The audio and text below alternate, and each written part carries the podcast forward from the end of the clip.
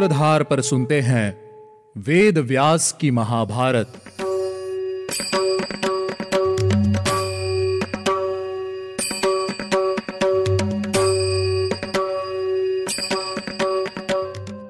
स्वागत है आप सभी का सूत्रधार प्रस्तुति वेद व्यास की महाभारत के उनतीसवे एपिसोड में।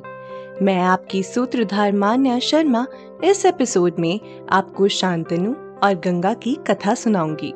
और साथ ही साथ हमारे पिछले एपिसोड के सवालों का जवाब भी दूँगी कि क्या राजा शांतनु गंगा पर क्रोध करेंगे या उन्हें उनकी इच्छा के अनुसार रहने देंगे। एपिसोड को शुरू करने से पहले चलिए लेते हैं एक छोटा सा रिकैप पिछले एपिसोड में हमने गंगा की कहानी सुनी। और जाना कि कैसे वसु को उनके शाप से मुक्त कराने के लिए गंगा उनकी सहायता करने के लिए तैयार हो गई। और हरिद्वार में तपस्या कर रहे राजा प्रतीप से आकर्षित होकर उनके पास गई। लेकिन राजा प्रतीप ने उन्हें अपनी पत्नी की जगह पुत्र वधु के रूप में चुना और उन्हें अपनी पुत्र वधु बनाने का वचन भी दिया। कुछ समय बाद गंगा राजा शांतनु से मिली। राजा शांतनु गंगा को देखकर मंत्र मुग्ध हो गए और उन्हें विवाह का प्रस्ताव दे बैठे। लेकिन गंगा ने विवाह करने के लिए कुछ शर्तें रखी। गंगा ने राजा शांतनु से वचन लिया कि वे चाहे जो भी करे, लेकिन राजा शांतनु कभी भी उन्हें कोई भी कार्य करने के लिए नहीं रोकेंगे। अगर वो ऐसा करेंगे तो गंगा उन्हें उसी दिन छोड़कर चली जाएगी। क्या राजा शांतनु गंगा के इस प्रस्ताव को स्वीकार कर उनसे विवाह करेंगे। ये जानने के लिए चलिए सुनते हैं आगे की कथा। राजा शांतनु गंगा से विवाह करने का मन बना चुके थे। उन्होंने गंगा की शर्त को मान लिया और उनसे विवाह कर लिया। राजा शांतनु ने गंगा को अपने रथ पर बिठाया और उन्हें अपनी राजधानी ले गए। गंगा साक्षात दूसरी लक्ष्मी के समान सुशोभित हो रही थी। अपनी इंद्रियों पर काबू रखने वाले राजा शांतनु गंगा को पाकर खुद की इंद्रियों पर काबू खो बैठे और दिन रात गंगा के साथ समय व्यतीत करने लगे।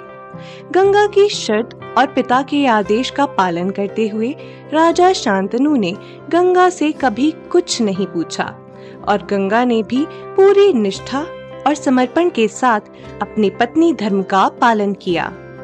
कुछ वर्ष बीत जाने के बाद राजा शांतनु ने गंगा के गर्भ से देवताओं के समान आठ दिव्य पुत्र उत्पन्न किए।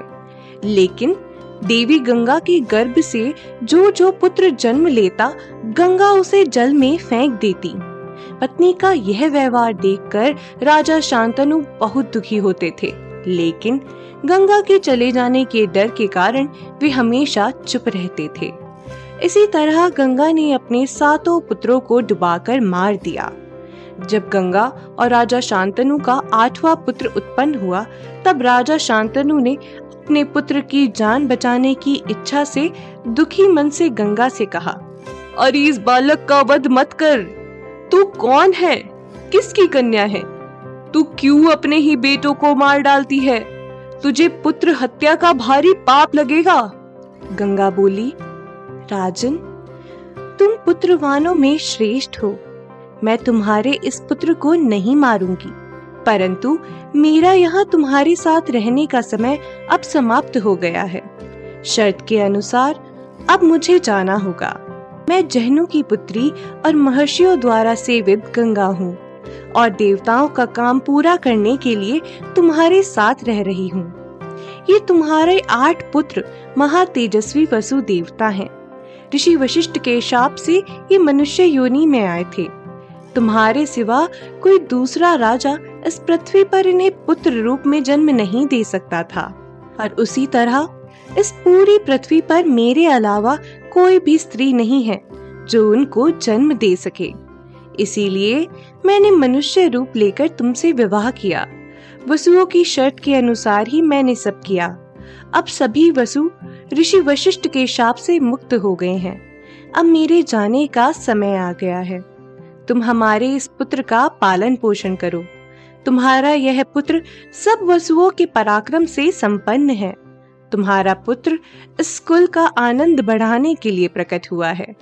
यह बालक बल और पराक्रम में दूसरों से बढ़कर होगा। मैंने तुम्हारे लिए वसुओं से प्रार्थना की थी। कि राजा का एक पुत्र जीवित रहे।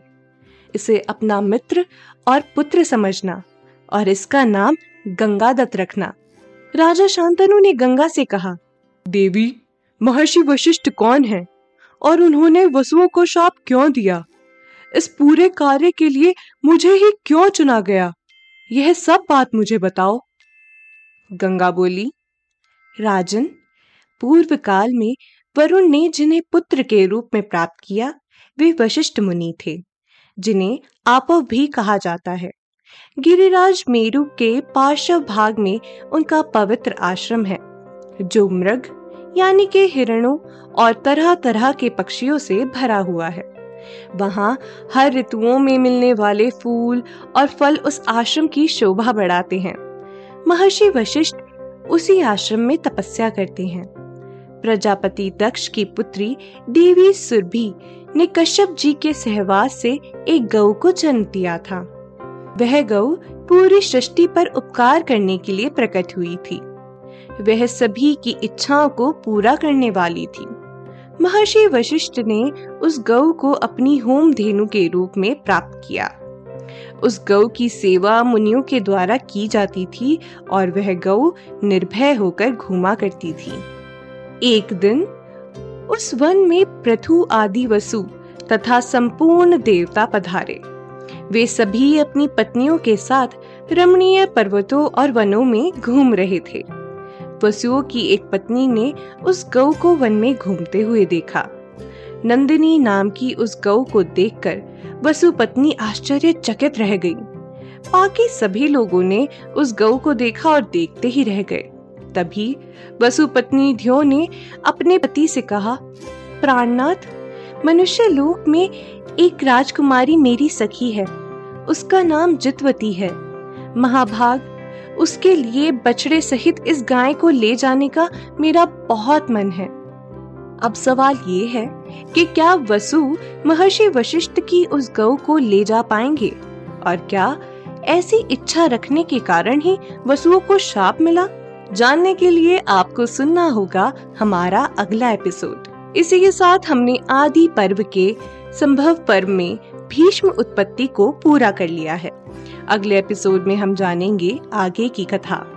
अगर आपके मन में कोई भी सवाल हो तो आप हमारे इंस्टाग्राम हैंडल या ट्विटर हैंडल पर अपनी क्वेरी हमारे साथ शेयर कर सकते हैं। साथ ही साथ, आप ऐसी ही अनोखी कथाओं को सुंदर चित्रण के साथ अपने मोबाइल फ़ोन पर देखना या सुनना चाहते हैं तो हमारी सूत्रधार ऐप को आज ही डाउनलोड कीजिए और घर बैठे इन कथाओं का आनंद लीजिए। चलिए, मिलते हैं आपसे अगले एपिसोड में। तब तक के लिए आप हमारी सूत्रधार ऐप का आनंद लीजिए और हमारे वेदों से जुड़ी कहानियों को देखते और सुनते रहिए। मैं आपकी सूत्रधार मान्या शर्मा मिलूँगी आपसे अगले एपिसोड में।